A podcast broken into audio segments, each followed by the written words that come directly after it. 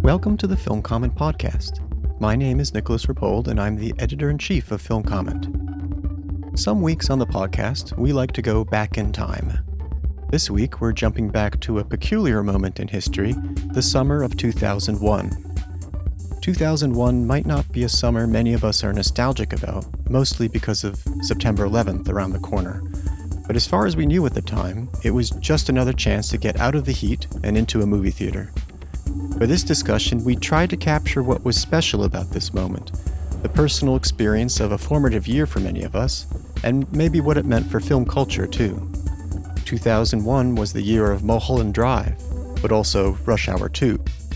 For this trip down memory lane, I was joined by Aliza Ma, head programmer at Metrograph in New York, and Michael Koresky, the editorial and creative director at the Film Society of Lincoln Center. Here's our conversation. So this week on the Film Comment Podcast, we're going to do a year, a very significant year for some of us, for all of us. It's the year 2001, famous from stage and screen. Also famous in real life.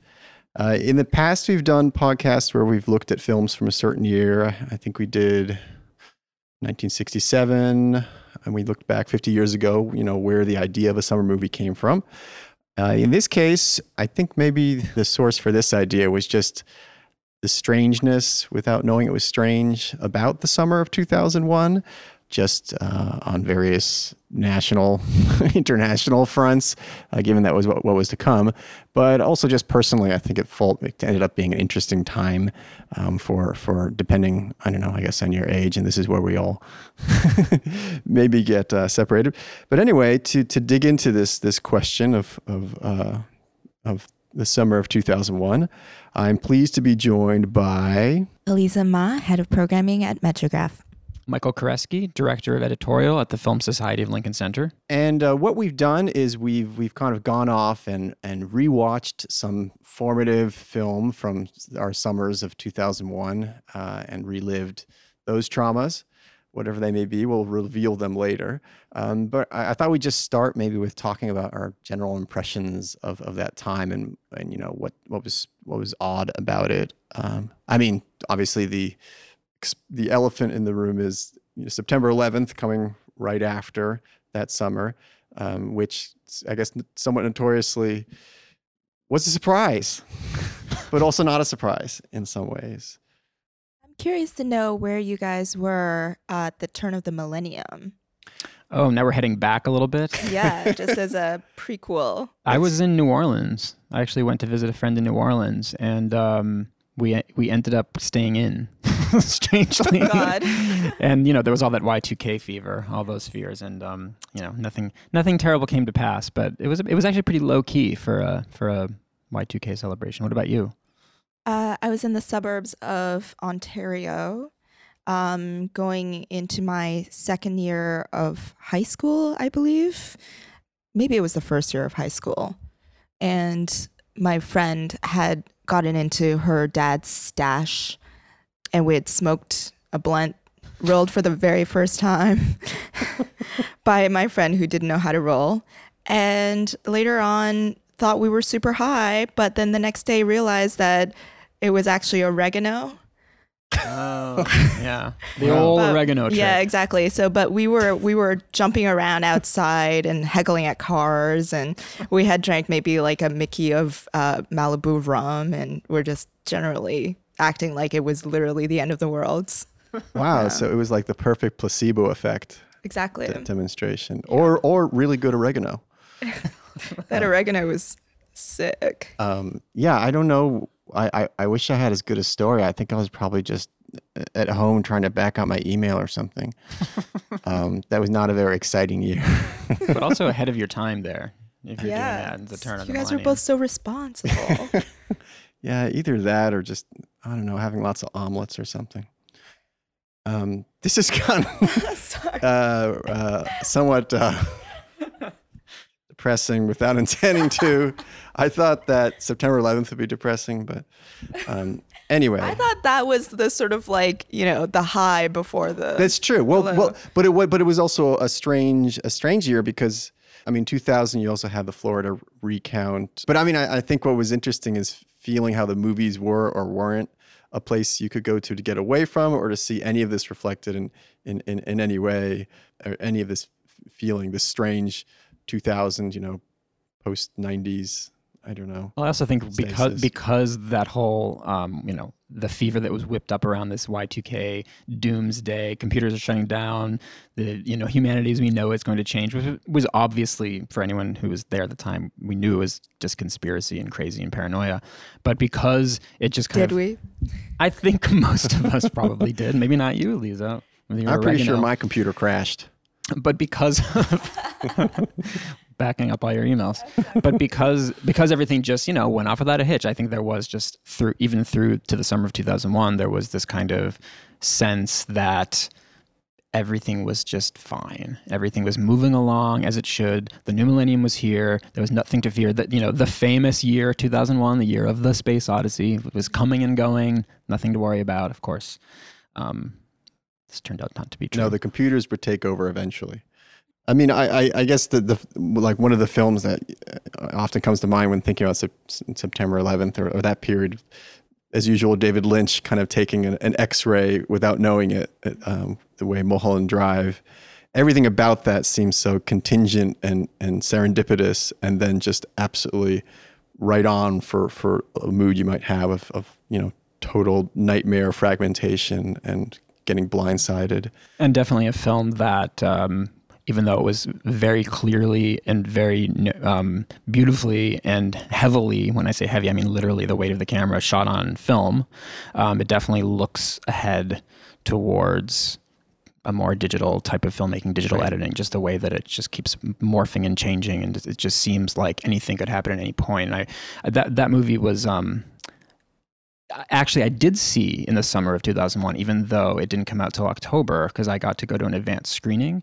So since we're now back to the summer of 2001, yes, there were two films that I saw during that summer, Mulholland Drive and AI, which remain two of my favorite films of all time. I think they are two of the greatest films of all time. But they had such a profound effect on me that once I saw them, it was basically all that was going on in my head the entire summer. And I went back and I looked at the list of movies that I saw in 2001, and it's a lot of movies. And I can read that list at some point, because I kept my diary. I always kept my movie diary of everything I saw in the theater. And I remember seeing half of them. I actually had to go back and look at what on earth, what is Atlantis? And I found out that it was a Disney animated feature. I literally don't remember it exists or what happens in it, but apparently I saw it. Did you see Swordfish? I never saw Swordfish, but I don't know if I saw it, but I feel like I saw it because I felt the poster was ubiquitous. I don't even know why. But everything was dwarfed by the experiences of AI and Mulholland Drive. They seemed like they were auguring something different in what was to come, both in film and in the world. And AI, of course, really lingers in the mind because of that one shot of the submerged New York towards the end, where you actually see the Twin Towers poking out of the water, which is probably one of the great and most ironic of all images that you can still see of the Twin Towers, because the point of the shot is that, you know, thousands and thousands and thousands of years into the future, after the ice caps have melted, after New York City's underwater, the only thing that will be left are the Twin Towers. I mean, it's really powerful and strange to watch. And I actually remember, because I saw the film many times, I'm not going to say how many, okay, I'll tell you, I saw it 6 times in the theater, and the last time I saw it was actually post 9/11, because it was still playing. So it opened, I believe, at the end of June, and I kept going to see it in different theaters with different people, and then finally just myself. And then I think by the 6th time I had seen it, it was like September 16th or 17th. Like the movie was such a like an emotionally jarring, but also kind of a weird balm experience for me, that I had to see it one last time before it was gone. And I'm seeing that shot of New York City was so overwhelming. It's something that really stayed with me. And then actually when you were in New York.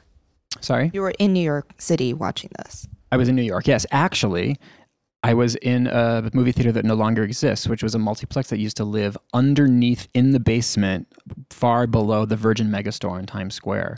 I saw the movie in many theaters, but that was the last place I saw it, and that's the place that I saw it after 9/11. And actually, looking back at movies that I had seen the summer of 2001, I realized a lot of these theaters don't exist anymore. I saw Moulin Rouge at the Ziegfeld.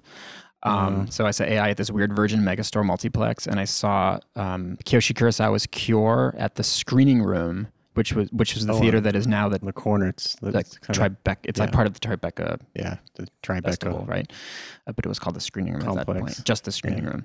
And I remember Kiyoshi Kurosawa's Cure just played for months and months there. It was this art house hit. Yeah, and Aliza, how about you? Were your memories? You know, grew up in the suburbs of Toronto, on North York, Ontario, which is Greater Toronto Area, and you know, I had these pretty strict immigrant parents who, I don't know if people out there can really relate to this. I'm sure people can. You know, for really hardworking immigrant parents, particularly Asian immigrant parents, they don't really stress the importance of, you know, entertainment as education or escape for children. It was seen as pretty frivolous thing to go to the movie theater and spend, you know, however much it would, maybe like $8 or $10 back then, right, to watch something and come home with nothing to show for it. You know, it's the one product that, at least back then, you know, unless you were buying VHS, it was the one product that you couldn't take home with you. Right. So my parents never wanted me to go to the movies. So I always had to wait until everything came out on VHS and then go to Blockbuster. And I was allowed one movie rental per week. And that sort of determined my viewing schedule.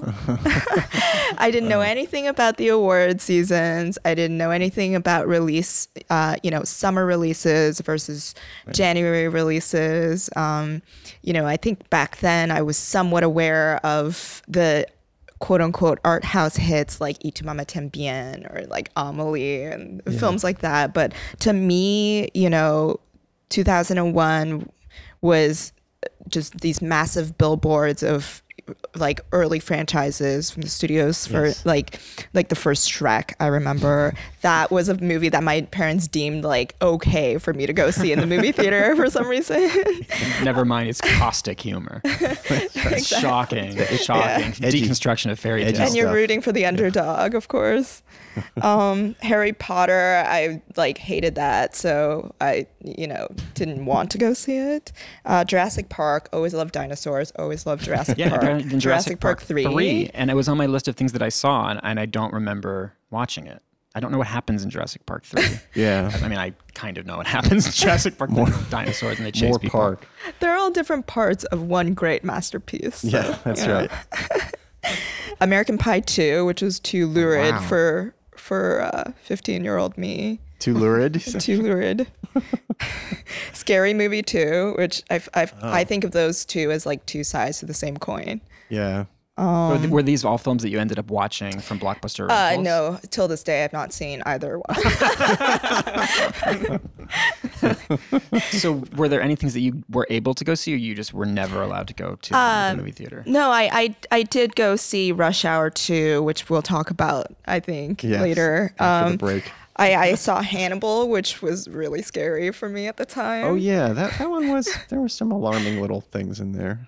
Yeah, just never really thought about eating people before that movie. Yeah, but now you think about it all the time. Now I think literally all I think about.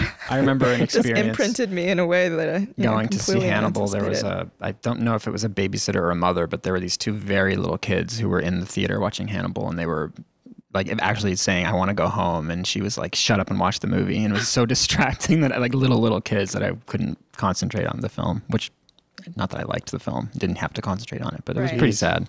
Wow. Yeah. It was funny what you were just saying that, you know, you were there, some of the things you were watching were these art house, like dutiful, because that also came up when I was looking at my list, you know, whatever, you know, the nerdy nucleus of who I am now, you know, I was dutifully watching whatever art house things were showing up at like theaters around New York. I, things that you might not otherwise be watching in this. Like, what was your regular multiplex? I was spoiled. I grew up spoiled in New York, and so I was just, you know, at that time, you know, there are a ton of theaters in the Upper East Side, you know, in Midtown, you had the giant Astor place. That's actually where I saw 2001 last. Was a re-release there. Oh, me too. That re-release. It was around New Year's. Yeah. Oh, yeah. My God. What an experience. I saw it with 7 Swiss tourists, and the rest of the theater was empty. It just seemed apocalyptic. And but there were, so I didn't have like a go-to multiplex. I did go to the Angelica a lot on Houston. And at one point, there was an Angelica on 57th Street, which I think I saw Search and Destroy there.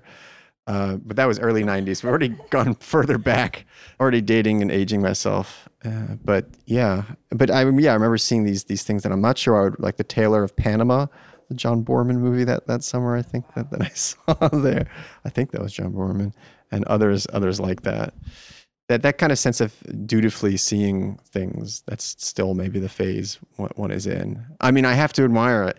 You know, a lot of the younger critics that are coming up now who are watching all this good stuff.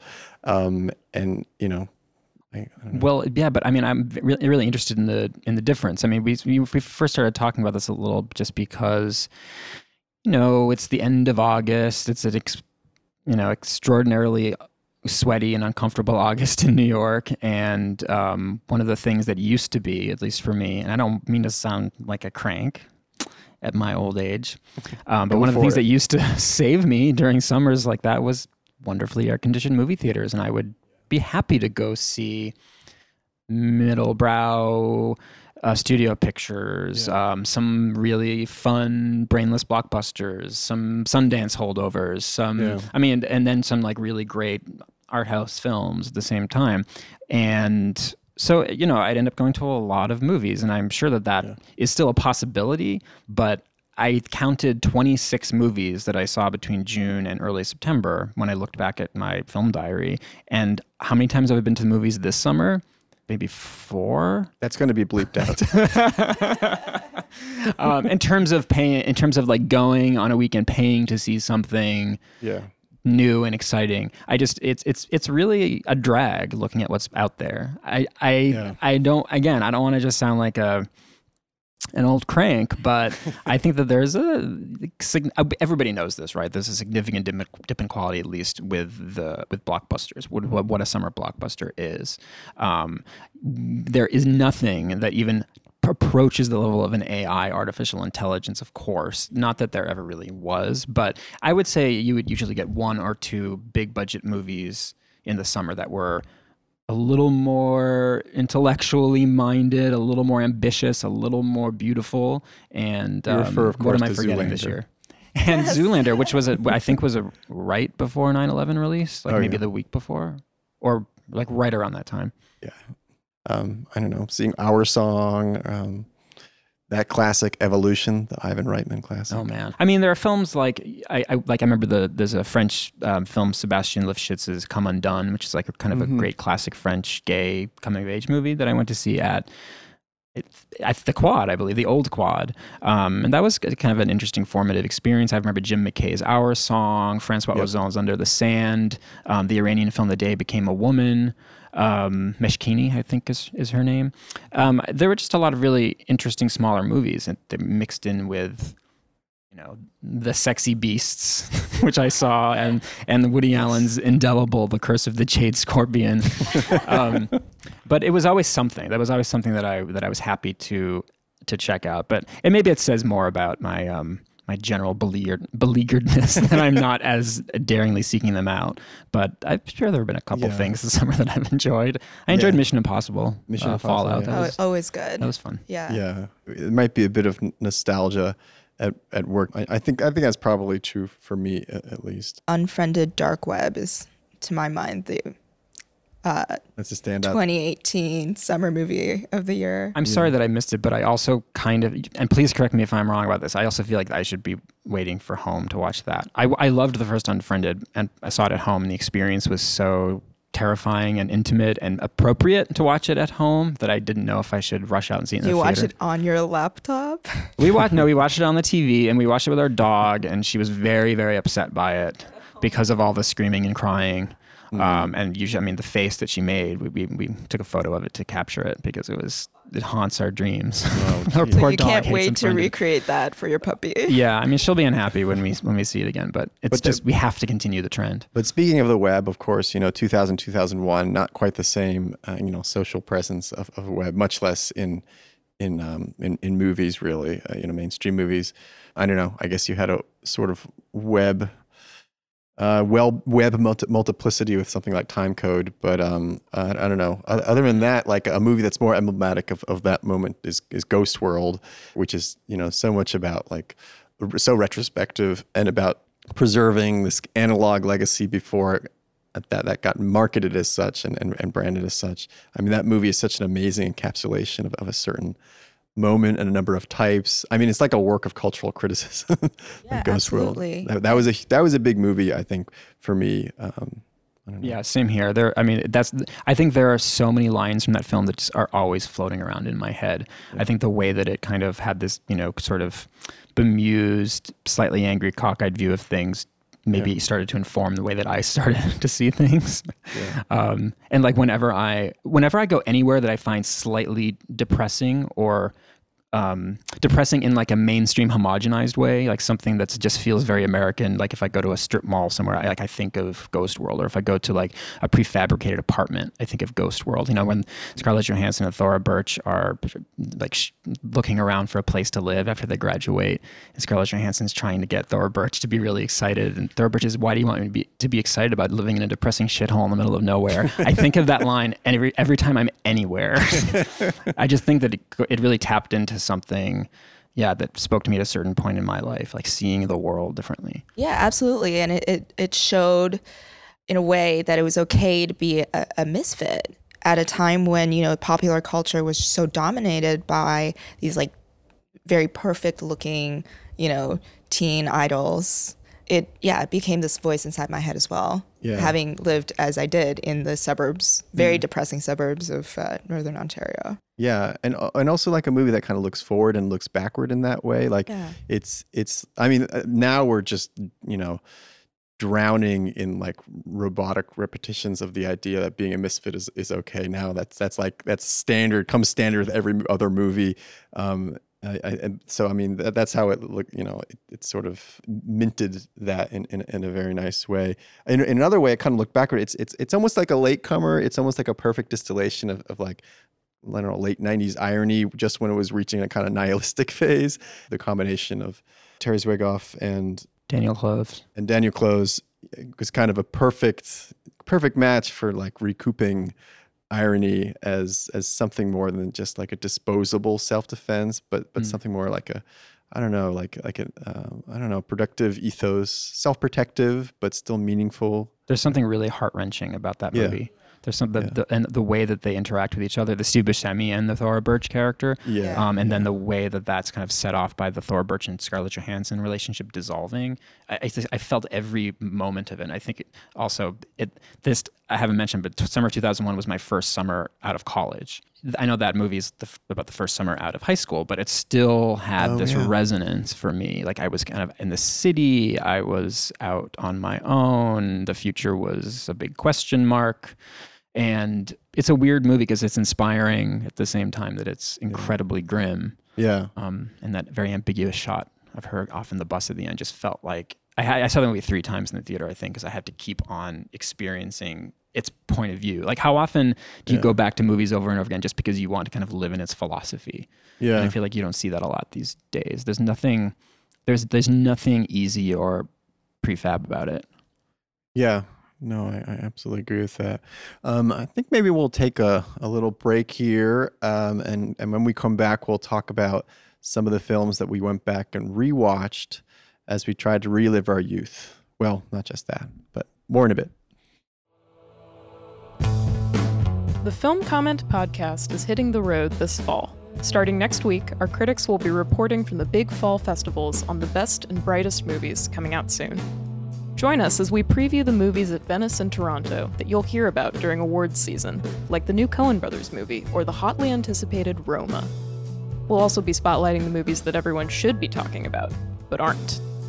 The Film Comment Podcast at Venice, Toronto, and beyond. Listen in.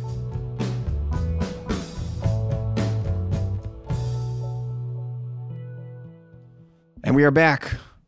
So what we did is, you know, once in a while, of course, we give ourselves a little bit of homework and we go home and watch something. And for our 2001, the year, not the movie, our 2001 podcast, we did that. Aliza, what did you watch? I treated myself to a reviewing of Rush Hour 2, yes, a.k.a. the high water mark of the Rush Hour franchise. Oh, is it? For the very first time since seeing it in 2001. Well, it was one of the rare movies I got to see in the movie theater because my father loves Jackie Chan. Oh, that's great. Yeah, I was just about to ask what the exact conditions were if you were originally seeing it. Yeah.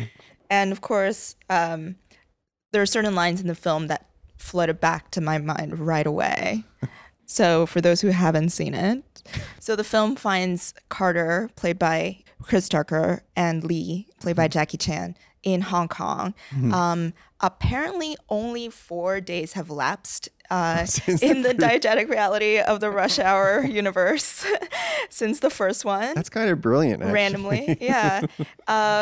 This time Carter is in Hong Kong. He's about to take a vacation. He needs a break, you know.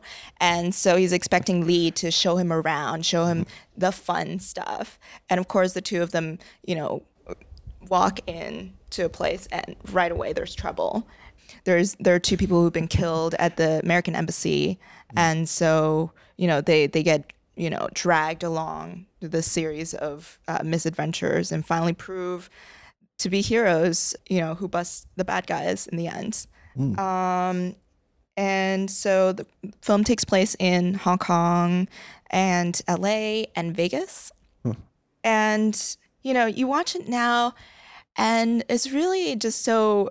It's kind of, there's something very moving about how it just wears all of the sort of absurdisms and the follies and the hopes and dreams harbored by the, you know, by the early aughts of political anxiety, racial anxiety, of course, but also late capitalism. You know, all these things are sort of chafing up against each other in the film in a really sort of like awkward way in retrospect. But it's also hilarious. For instance, like it's so politically incorrect and like everything about it is so I mean, for instance, in the very first scene, Chris Tucker is driving with Jackie Chan and he's like, I want some mushu, referring to the girls that he wants to meet and map on. Oh gosh. Not the food, mushu. And he's got girls. No, I mean analogous of, but yes, girls. And at a certain point, the car stops at a red light and he's in the front seat and Jackie's driving. He looks over, there's a car full of pretty ladies, and a very early on-screen appearance by Maggie Q. She doesn't have any lines. They look over at Chris Tucker and they're like, kind of bewildered by him, you know, and he has a Chinese dictionary and he starts just spewing gibberish at them, which is like supposed to say, you know, was like a pickup line, but they just drive away without saying anything. Oh. And Jackie Chan's like, what the hell did you just say? You know, it's like, of course, like something hilarious that was completely unintentional. But then like later on, Jackie Chan says something that's supposed to be a funny one-liner, but it's like, I'm going to kick your ass back to Africa. You know, their banter back and forth is actually really, really discomforting to watch in retrospect. But it's also, you know, the action, the narrative is sort of, just a way to advance this insane action from set piece to set piece, and to that end, I think it's kind of incredible at doing that because you know, you have Jackie Chan, you know, in the very first act of the film, they get into this fight. you know, in the den of the triads. And by the end of that fight, he's hanging off of a bamboo construction site, still fighting. And, you know, he's doing his incredible, you know, stunts, like up and down this bamboo structure. Mm-hmm.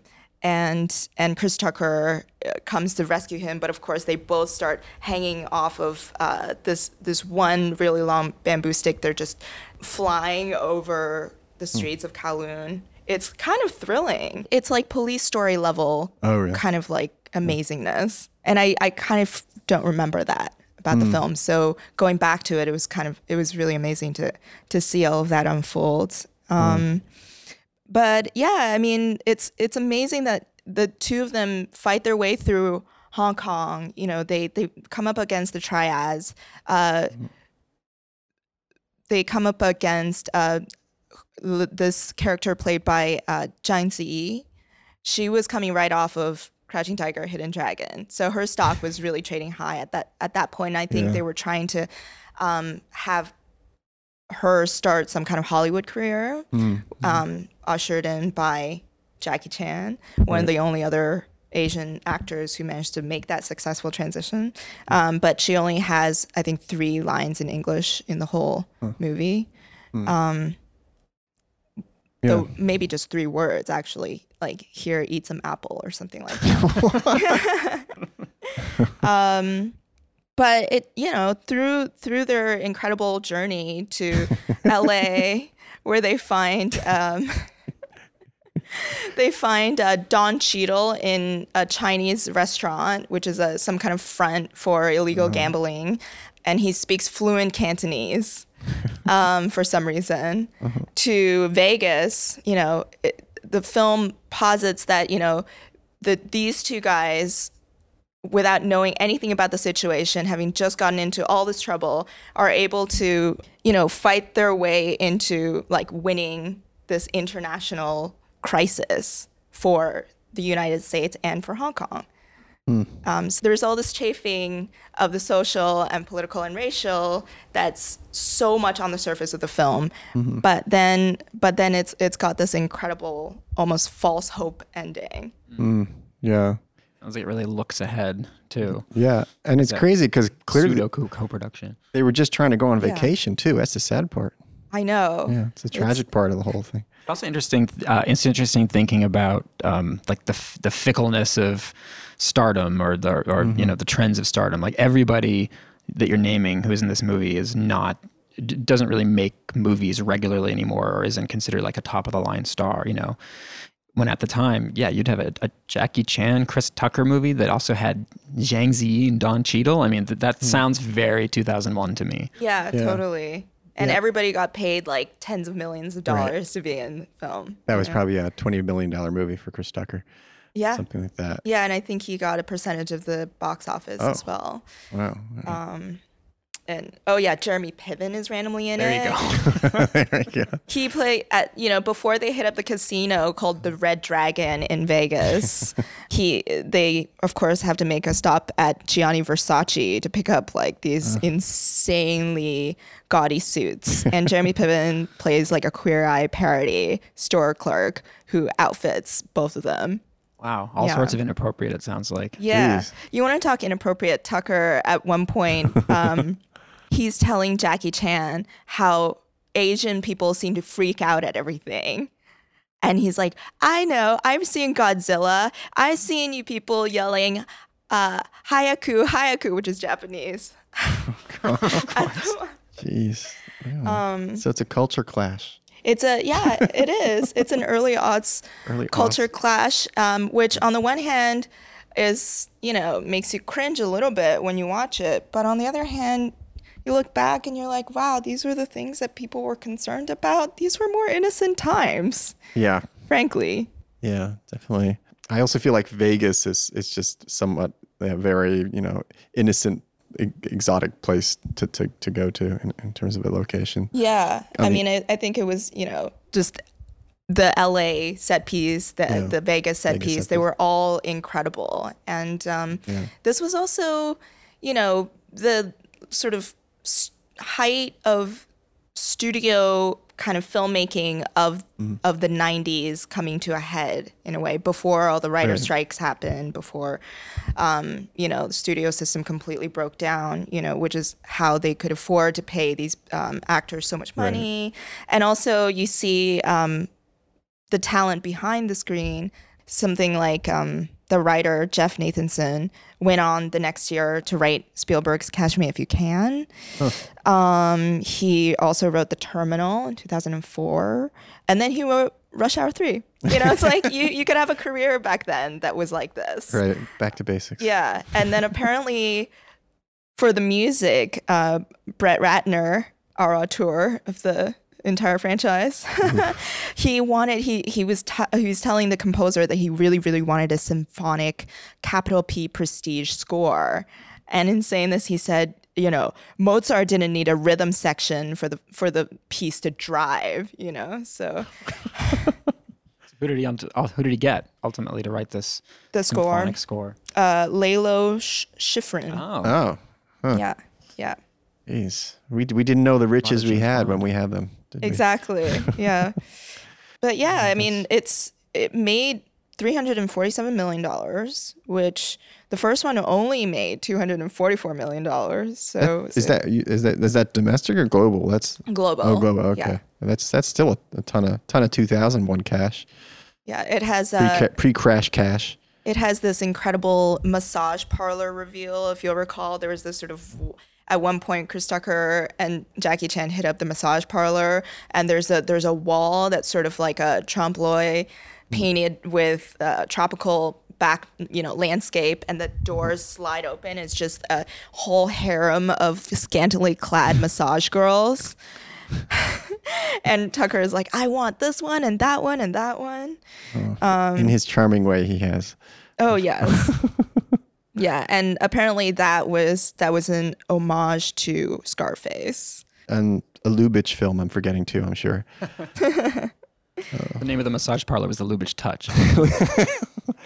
But just, I also think about, as inappropriate as it is, there is maybe just a hair of reality to the way that people were experiencing the rapidly globalizing world. People didn't understand each other. People, this was probably a way for people to try, a starting point for people to try to, see each other's differences and put them out there. And I think that might have something to do with why my father loved the film so much. He didn't really see the film as a misunderstanding of his culture, even though, as soon as the titles came on, you had Rush Hour 2, and the 2 is in this, crazy dragon wonton font, and that has no correlation to our culture whatsoever, but he saw it as a sort of weird bridge, He thought it was charming. And Tucker, when he went on the Jay Leno Tonight Show, he said that everywhere he went in Hong Kong, people mistook him for Kobe Bryant. So obviously the misunderstanding went both ways, So I think back to that film now as this sort of first step towards trying to learn about American pop culture filtered through certain signifiers of my own culture that were completely displaced. I feel like I shouldn't follow that with my film. So perhaps. But Michael, would you like to? Oh, sure. It's interesting. When you talk about films from earlier eras, things come up that create themes or unexpected threads that you didn't necessarily have in mind. But and I think this will be true of all the films. But there's something in all three of our films that make them probably either impossible movies to exist or to have to come out now, or films that, if unleashed on our contemporary moment, would be subject to a lot of haranguing and debate. And mine is probably more of a, I think, widely beloved film, but I think the discussions around it would be different today. So the film that I picked was Hedwig and the Angry Inch, which is, I think of this movie as sort of like you were saying, Aliza, about Rush Hour 2 is like the vestiges of 90s studio filmmaking, where in Hedwig, I kind of think as this kind of natural culmination of the 90s queer cinema movement, which is that this is, by the time this movie was made in 2001, this was released by, Fine Line Features, which was a subsidiary of New Line. Rush Hour 2. Rush Hour 2 is New Line. So they were... New Line. But they were, as part of the same company. It's, it's the indie arm or whatever. And Hedwig and the Angry Inch was... It was not a Broadway show like it is now. Like it was revived a couple of years ago on Broadway, but it was never on Broadway. It was an underground show in small clubs in downtown New York, and it had a cult following. And it was an independently made film, but it was put up by the studio. And John Cameron Mitchell, who created the character of Hedwig on stage, directed the film, wrote the screenplay, and starred in it. And nobody knew who he was. It was really just whatever cult following he had from his very small New York underground following. So the movie itself could have just come off as sort of like getting to see it would be like a consolation prize if you never got to see it on stage. And I never got to see it on stage. I never went, which is unfortunate. But so yeah, you could have felt like a film that was like a recording of this great performance for posterity, but it actually was a very interesting, very well-made movie. John Cameron Mitchell has gone on to make other films. He'd made Short Bus and Rabbit Hole, and he's actually pretty eclectic, talented filmmaker. So it's actually, watching it again, I was pleasantly surprised by just how the filmmaking holds up. There's a certain rawness to it. I remembered it being sort of slick at the time, but now looking back, it actually looks raw compared to what things look like now. Right. And for anyone who doesn't know, it's a musical. It follows this character named Hedwig, who is he at the beginning was a young boy in East Berlin who comes to the U.S. and is sort of coerced into having a sex change operation to make the journey and change his identity. And what happens is the operation is botched, so he ends up with neither a penis nor a vagina, something in the middle, and this becomes the centerpiece of her musical act. And the musical act is basically a failure, and she just plays at like buffets in middle America and these like horrible like neon lit yogurt shops, and the movie's able to actually really bring that out because of she's in real settings. So I think Hedwig's sort of become a cult figure and an iconic figure, but I do wonder what the conversation would be around the character, because the representation of Hedwig as a trans character is all couched in her being tragic, and that trans itself, that it was not a choice that she made, and she was sort of forced into it, and now she's left with nothing, and therefore she is this identityless person searching for her other half. Right. And there's such like a heavy dose of sadness and melancholy to the character. It's also a very funny film, of course, and the music is terrific and it's invigorating, but I actually am curious what the conversation around it, that the character who is kind of made trans against his will, and now she's completely lost, and it's about her being lost. And the last shot is after she has a great final song, but takes off all of her clothes, and then just walks off down this alley into the shadows and disappears. So there isn't necessarily a happy ending per se for Hedwig, and it's sort of like a fascinating, complex character, and if released in this much more complex moment, I don't know if it would have so easily become this art house smash that it did. Right. No, because that kind of tragic tone is easily digestible in some ways, and might stick in the craw now. I mean, the movie gives Hedwig a lot of triumphant moments, and they're always couched in song, and that's of course how musicals often function. Sad characters are able to kind of transcend their momentary sadness or melancholy through the music, and the movie definitely highlights that. And there are some really great songs. Wig in a Box is this great empowerment theme where she tries on all these different wigs and becomes these different characters and kind of forgets herself and becomes other people.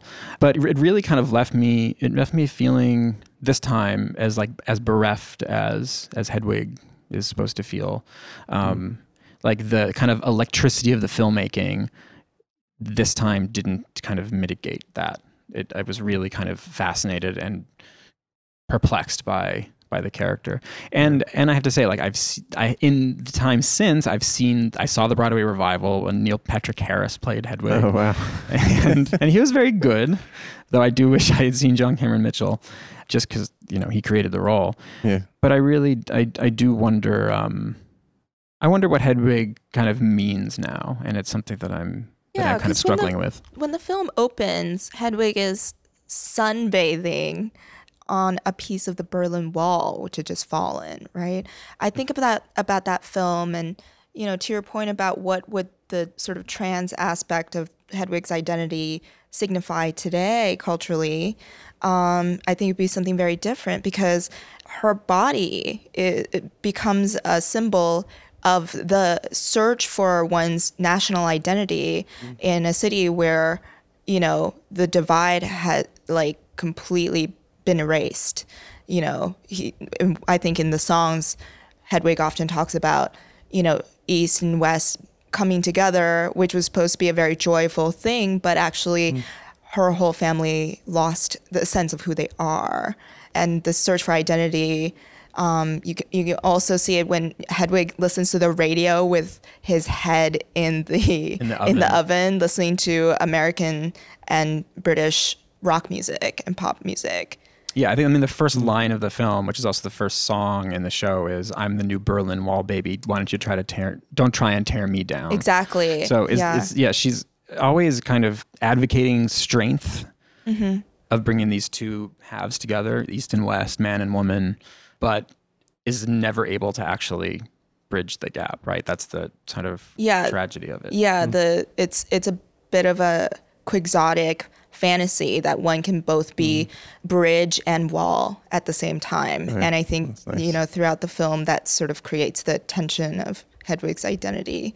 And also the other person, the other character in the band who is Yitzhak, right? Yeah, played by Miriam Shore. Right. She's amazing. Who just, Miriam Shore plays a male character who all he wants to do is be female. And Hedwig sort of displaces her own anger of having this the titular inch, on Miriam Shore's character by not allowing her to put on any of the wigs and not allowing her to inhabit this fantasy identity that, you know, she's always wanted until the very end. Mm. And just one more thing is that, because we're talking about it as a summer movie, which is interesting. Oh, I remember the experience of seeing it in the theater, and it was playing at the multiplex, United Artists multiplex on 14th Street, and with this in a huge room, completely sold out, and the energy in that room and the excitement that people had around seeing this film, the applause after every song, was really inspiring and something I hadn't really been through before. Like at that, it really felt like, wow, this is kind of like the end point of the new queer cinema, right? It's not really that mainstream a movie when you think about it, but it was reaching larger audiences and with some pretty, for the time I thought, difficult material. Yeah. So that was a really great experience. There's one image from the film that is so indelible, which is the bag of gummy bears from Germany, and they're called Gummibärchen, and they had completely melted into each other, and it was like in this sweaty plastic bag. And to me, that is just a perfect metaphor for like humanity, basically, especially humanity in New York in the summer. We're just a bunch of sweaty gummy bears stuck together in a plastic bag. Exactly. I love it. Oh, it's a very grim vision. I feel pretty silly following both of your, you know, eloquent and profound recalls of films with what I chose. Let's just say it chose me. How about if I say that? I mean, you know, I too was watching a variety of films in the summer of 2001. And one of those films I remember going with a group was Pootie Tang. Directed by, it only gets better, dear readers. Let's say nominally directed by Louis C.K. because this movie, to an extent, had the feel then, and I'm not sure it's... I think the stitches still kind of show now of a film that's like someone set it on course for about 15 minutes and then just kind of walked away, and it just hits one iceberg after another after that. Pootie Tang, as everyone already, I hardly need to recap the plot since I know everyone knows this movie very well. It's about a character called Pootie Tang. It actually starts with a frame of that he is the star of a movie about himself. He's a character who's just, I guess, the coolest guy around. And then the whole joke of the movie is that, in fact, all his trappings and his semi-incomprehensible speech are extremely cool to everyone in the movie, but look completely ridiculous to us, the audience of the comedy. Played by Lance Crowther. Actually, it kind of epitomizes like a certain type of, I don't know, semi-insider, would-be cult TV writer, comedy writer, besotted output of, I don't know, late 90s, early. I mean, Half-Baked, sort of around the same time around there. Something that maybe if you went to a lot of improv shows, you would know about, or... Freddy Got Fingered was also at Summer 2001. Freddy Got Fingered, yeah. Another thing that's just like in such a contorted way, like deep into like a would-be twisted, like if only they let me put this on TV kind of mind or thinking. And a lot of the writing is kind of totally absurdist and funny in the beginning of Louis C.K. In the beginning of Pootie Tang. And Louis C.K. was funny for a while until the plot twist, which was not a twist for many people. So, yeah... He's just, he's like a crime fighting, completely suave guy who gets all the ladies. And the beginning is, they describe how he got his superpower, which is that he has a belt that he can just, subdue anyone with. He got it from his dad, who is played by Chris Rock, who in turn plays his like one of his two close friends as an adult Pootie Tang, and also plays a number of other roles, including a DJ, and also does the voiceover for the film. Chris Rock, I gotta hand it to him, really just went all out to try to, get this movie to the finish line. And I hardly know what to say about it. It's that, I remember watching it. Let me go back to the circumstances of when I watched it, just so I can complete the total mortification going on right now. I watched it, it was, I guess it's 2001. Is that what we agreed this was? Yes, this would be the summer of 2001. Summer of 2001. And I had been taking classes at the Upright Citizens Brigade, UCB. Oh. Had been taken. I think I took one or two. Talk about a career shift. Well, I thought I could make it big. No, it was a lot of fun. And I don't know, I did improv in college. It was a lot of fun then. So I thought it was fun in college. Wouldn't it be fun if I tried some of it afterwards? And the people who I took the class with were all wonderful and fun and funny.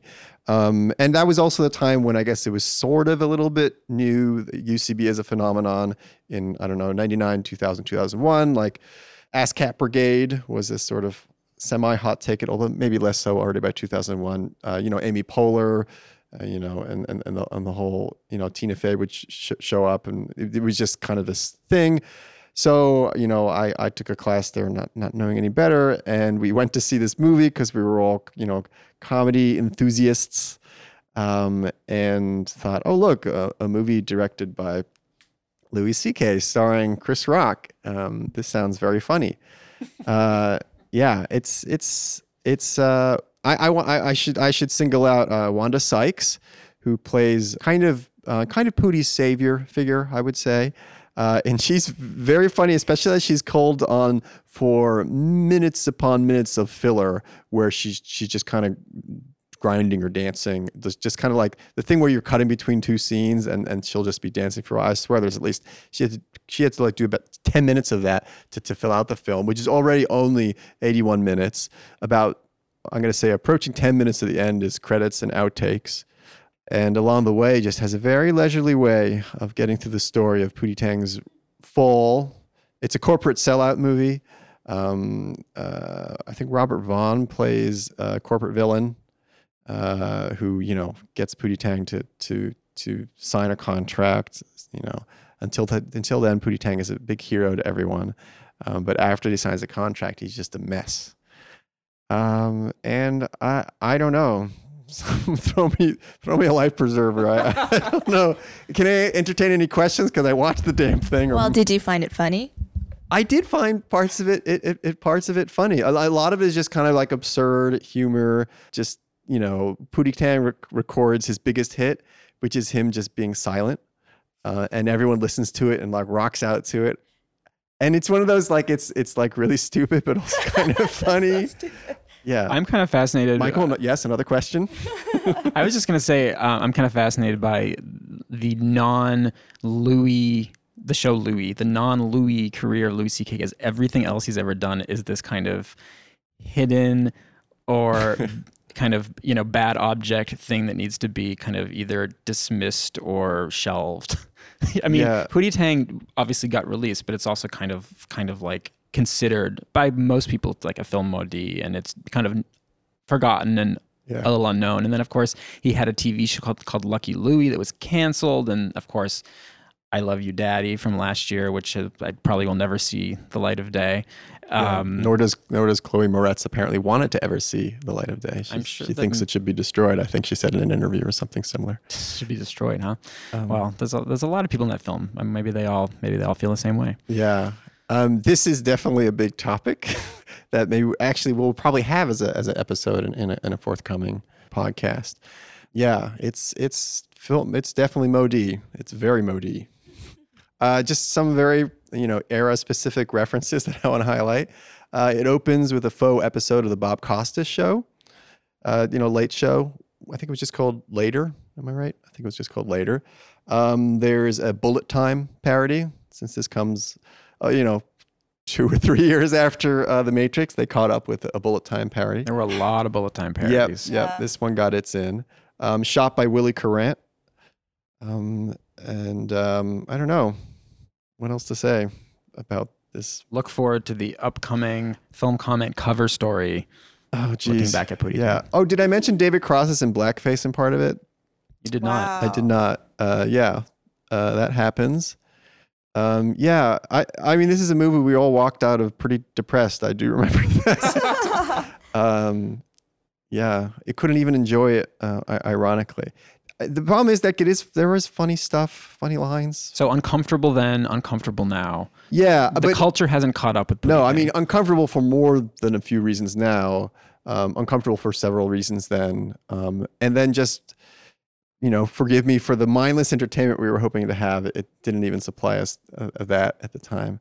I should clarify David Cross is in blackface because He's impersonating Pootie Tang in the movie. That, not to mitigate it, I'm just describing what happens. So that's what I saw September 2001. I actually wanted to kind of like to finish off the summer and the conversation about 2001. One thing that I always remember that was certainly a definitive end to the summer and definitive end to a lot of things. The morning of 9/11, this is a strange little New York film anecdote that probably doesn't have any, it's probably not recorded anywhere. The United Artists Theater that I saw Hedwig at opened up its theaters for free to everyone.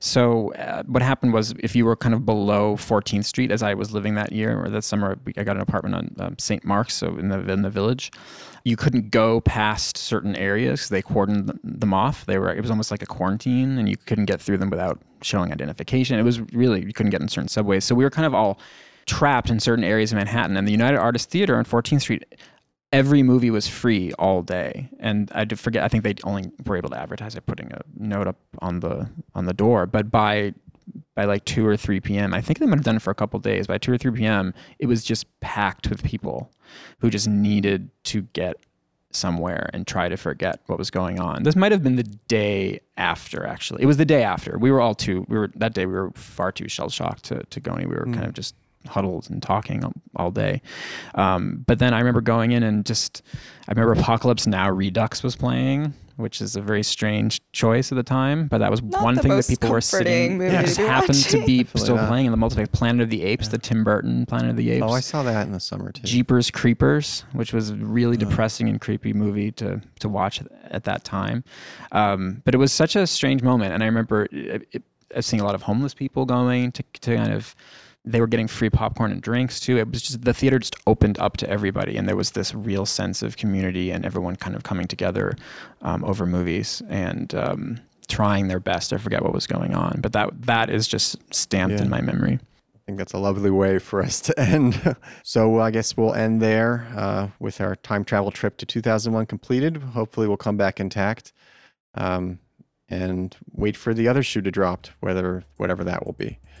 So there we have it. Thank you. Thank you.